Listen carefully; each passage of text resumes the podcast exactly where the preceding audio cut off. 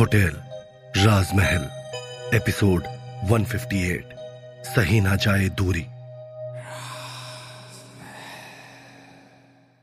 मल्लिका के साथ तूने जो किया तो किया। लेकिन अब तू देख, मैं कैसे तेरी दिव्या के शरीर को अपने शरीर की गर्मी देता हूँ। ठीक वैसे ही, जैसे तूने मल्लिका को दी थी। इतना कहकर वो आत्मा ज़ोर ज़ोर से अपनी खूंखार हँसी हंसने लगा। उसकी हँसी की आवाज़ पूरे होटल में किसी शोर की तरह गूंज रही होती है। उस आत्मा की हँसी की आवाज़ इतनी भयावह होती है कि उसके हंसने के कंपन से होटल में रखा हुआ सामान नीचे ज़मीन पर गिरकर टूटने लगता है। वही उस आत्मा की यह बात सुनते ही विशाल का शरीर गुस्से से कांपने लगा और विशाल गुस्से में अपना दांत पीसते हुए बोला, मैं नहीं जानता कि तुम कौन हो और तुम्हारी मुझसे क्या दुश्मनी है। लेकिन एक बात याद रख लो, अगर मेरी दिव्या को हाथ भी लगाया तो तुम्हारे लिए मुझसे बुरा कोई नहीं होगा विशाल की बात सुनकर उस दुष्ट आत्मा ने विशाल की बात का मज़ाक उड़ाते हुए कहा, तू मेरा कुछ नहीं बिगाड़ सकता, क्योंकि मैं तुझे दिखूँगा ही नहीं तो तू मेरा क्या उखाड़ लेगा? शायद तू बोल रहा है कि मैं एक आत्मा हूँ और तू एक मामूली का इंसान। लेकिन अब तू देख, मैं तेरी दिव्या के साथ क्या क्या करता हूँ? उस आत्मा के इतना कहते ही अचानक पूरे होटल राजमहल के अंदर जोरों से हवाएँ चलने लगी। सारी चीज़ें हवा में उड़कर इधर से उधर गिरने लगी। माहौल में आई इस तब्दीली के साथ साथ, उस दुष्ट आत्मा के हंसने की आवाज़ भी पूरे राजमहल में गूंज रही होती है। विशाल ने यह सब देखकर गुस्से में मल्लिका को घूरा और मल्लिका के हाथों से अपना हाथ छुड़ाते हुए बोला, मुझे माफ़ करना मल्लिका, पर मुझे अभी कोई कहानी नहीं सुननी है, क्योंकि दिव्या को मेरी ज़रूरत है। मुझे अपनी दिव्या के साथ ही रहना पड़ेगा। पता नहीं ये कौन सी शैतान आत्मा है जो हाथ धोकर मेरी दिव्या के पीछे पड़ गई है। ज़रूर इस आत्मा का यहाँ आने का कोई ना कोई मकसद है। हमें वो जल्दी पता लगाना पड़ेगा। मल्लिका से इतना कहकर विशाल दिव्या के पीछे भाग गया। विशाल की बात सुनकर मल्लिका के चेहरे के हाव भाव बदलने लगे। उसकी आँखों में गुस्सा साफ़ साफ़ दिखाई देने लगा और उसने चिल्लाते हुए कहा, बंसी, मुरली, कहा हो तुम दोनों? तुमसे एक काम ढंग से नहीं होता। जाओ देखो कौन है ये आत्मा। जो बार बार मेरे विशाल को परेशान कर रही है। वहीं दूसरी ओर, दिव्या, वहाँ विशाल, मल्लिका और अमन के पास से भागते हुए नीचे होटल के लॉबी में आ गई।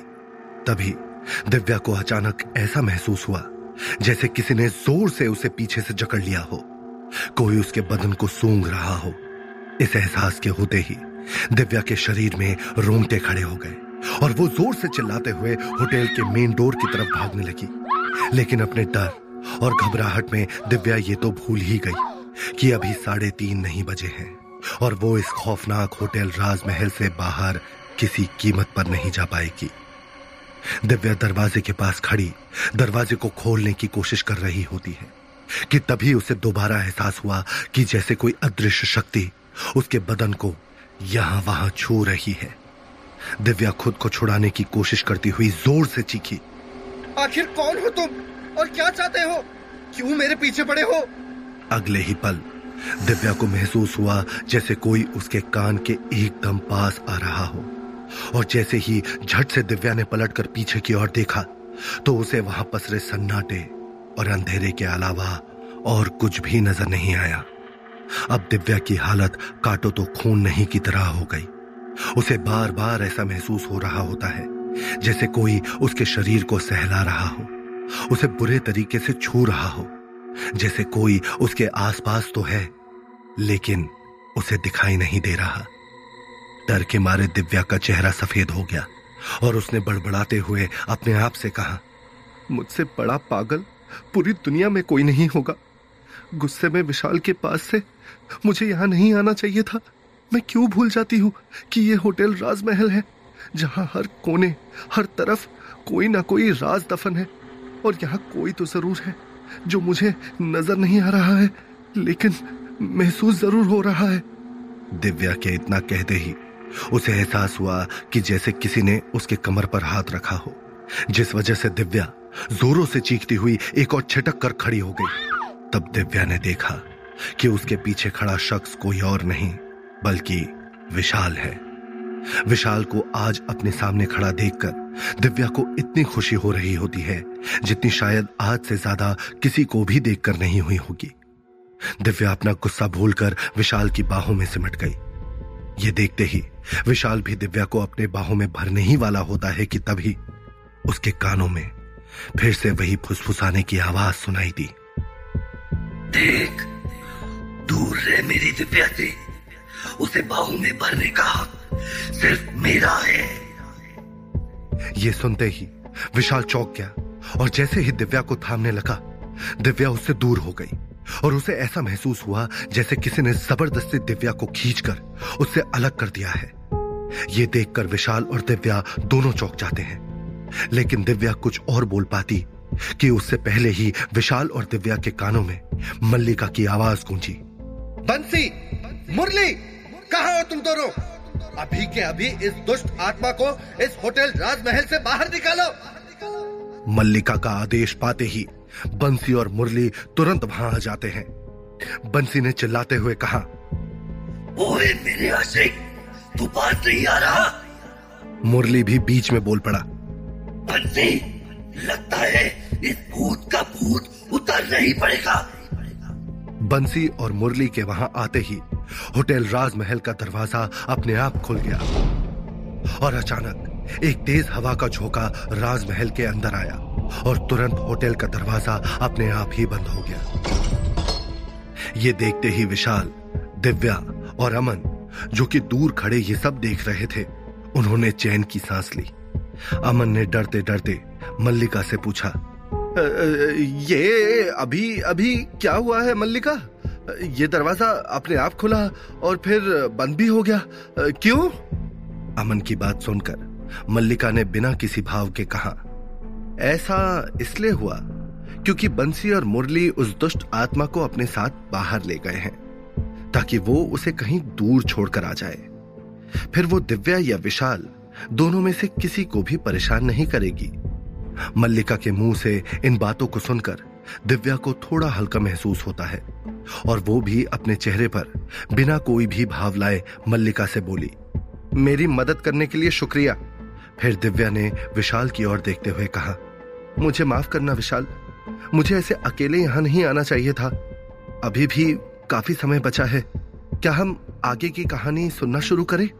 दिव्या की इस बात को सुनकर मल्लिका ने भी मुस्कुराते हुए हाँ में अपना सर हिलाया और हामी भरते हुए अपनी कहानी आगे शुरू की। उस ढाबे में एक रात बिताने के बाद मल्लिका और विशाल हाईवे की तरफ़ चले जाते हैं, जहाँ उन्होंने अपनी गाड़ी छोड़ी हुई है। विशाल, मुझे सच में अभी तक यकीन नहीं हो रहा है कि तुम मुझसे प्यार करते हो। मल्लिका ने बिल्कुल बच्चों की तरह खुशी से चहकते हुए कहा।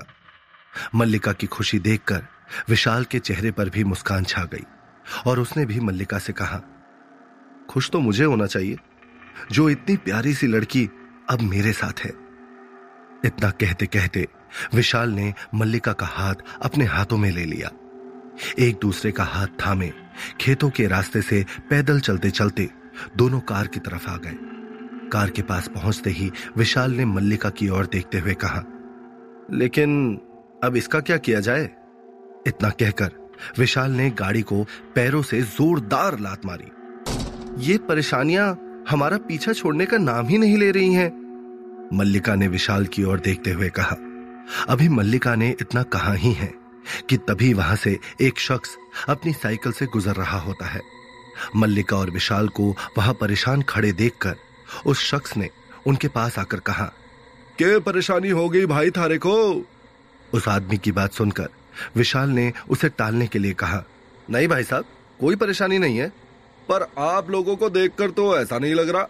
अगर कोई परेशानी है तो आप मुझे बताइए, क्या पता मैं शायद आपके कोई काम आ सकूँ? उस शख्स ने विशाल की ओर देखते हुए कहा। उस शख्स के इतना ज़ोर देने पर विशाल ने कहा, वो दरअसल हमारी गाड़ी बंद पड़ गई है। शायद इसके इंजन में पानी घुस गया है। कल रात जो बरसात हुई, उसके बाद से ये इसी तरह से बंद है। विशाल की उस बात को सुनकर वो आदमी मुस्कुराते हुए बोला, अरे, फिर तो आपको बिल्कुल सही इंसान मिला है साहब, क्योंकि मैं शहर में मैकेनिक का काम करता हूँ और अभी वहीं जा रहा था। आप रुकिए, मैं देखता हूँ, आखिर क्या परेशानी है? इतना कहकर वो आदमी गाड़ी को खोलकर चेक करने लगा। कुछ देर बाद उसने विशाल से कहा, साहब, क्या आप गाड़ी को स्टार्ट करेंगे? विशाल उस इंसान की बात मानकर कोशिश करता है। और इस बार गाड़ी स्टार्ट हो जाती है। ये देखकर विशाल और मल्लिका दोनों का चेहरा खुशी से खिल उठा।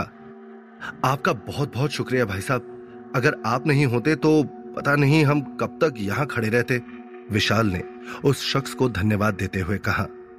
विशाल की बात सुनकर उस इंसान ने कहा, अरे साहब, आप भी कहा लगे हैं? आखिर एक इंसान ही तो दूसरे इंसान के काम आता है।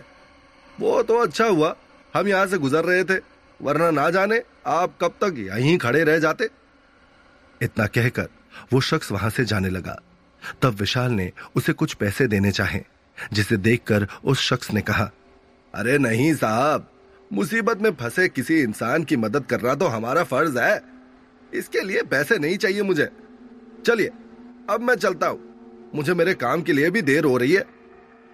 इतना कहकर वो शख्स वहाँ से चला गया। उस शख्स के जाते ही मल्लिका और विशाल भी गाड़ी शुरू करके घर की ओर चले गए।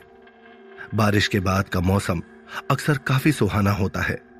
अपने उसी सफ़र का मज़ा लेते हुए विशाल और मल्लिका देखते ही देखते कब घर पहुँच गए, उन्हें पता ही नहीं चला। अरे, बस बस, यही रोक दो। अगर वहाँ घर के पास किसी ने देख लिया तो मुसीबत खड़ी हो जाएगी। मल्लिका ने अपने घर के पास पहुँचते ही विशाल को गाड़ी घर से थोड़ी दूर रोकने के लिए कहा। मल्लिका की बात मानते हुए विशाल ने गाड़ी घर से थोड़ी दूरी पर रोक दी। लेकिन विशाल ने मल्लिका का हाथ पकड़कर उसे रोकते हुए कहा, मेरा बिल्कुल मन नहीं कर रहा मल्लिका कि तुम मुझे छोड़कर जाओ। अरे बाबा, जाने दो ना। आज जाऊँगी तभी तो कल लौटकर वापस तुम्हारे पास आऊँगी। मुस्कुराते हुए ये कहकर मल्लिका विशाल से विदा लेती हुई अपने घर की ओर चली गई। अभी मल्लिका को विशाल से दूर हुए कुछ ही घंटे बीते हैं कि विशाल उसको मिस करने लगा और उससे बात करने के लिए विशाल ने मल्लिका को कॉल किया। काफ़ी देर तक घंटी बजती रही लेकिन मल्लिका ने विशाल के फ़ोन का कोई जवाब नहीं दिया। ये देखकर विशाल ने सोचा हो सकता है मल्लिका अपने घर के कामों में व्यस्त हो। आ, मैं उसे दोबारा बाद में फ़ोन करूँगा। विशाल कुछ घंटों बाद दोबारा मल्लिका का फ़ोन ट्राई करता है। लेकिन इस बार भी फ़ोन की पूरी घंटी बजती रहती है। पर फिर भी मल्लिका ने विशाल के फ़ोन का कोई जवाब नहीं दिया। यह सिलसिला तकरीबन दो दिन तक चला। हर बार विशाल मल्लिका को फ़ोन करता, लेकिन उस तरफ़ से कोई जवाब नहीं मिलता। विशाल ने मल्लिका के ऑफ़िस के बाहर जाकर भी देखा, लेकिन उसे मल्लिका वहाँ भी दिखाई नहीं दी। थक हार कर विशाल ने अपने आप से बात करते हुए कहा, पता नहीं क्या परेशानी हो गई है। जो मल्लिका मेरा फ़ोन नहीं उठा रही है और यहाँ तक कि अपने ऑफ़िस में भी नहीं है। आई होप उसके घर में सब कुछ ठीक हो। कहीं उसे मेरी कही कोई बात बुरी तो नहीं लग गई? नहीं नहीं, ऐसा नहीं हो सकता। मुझसे दूर जाते समय तो वो बहुत खुश नज़र आ रही थी। फिर वो मुझसे गुस्सा कैसे हो सकती है? एक काम करता हूँ। उसके घर जाकर ही पता करता हूँ। शायद मुझे वहाँ मेरे सवालों के जवाब मिल जाए। ये सोचकर विशाल मल्लिका की घर की ओर चला गया। अभी कुछ देर बीते ही है कि विशाल मल्लिका के घर पहुँचा और वहाँ पहुंचकर जो उसने देखा, वो देखकर उसके पैरों तले जैसे ज़मीन ही खिसक गई।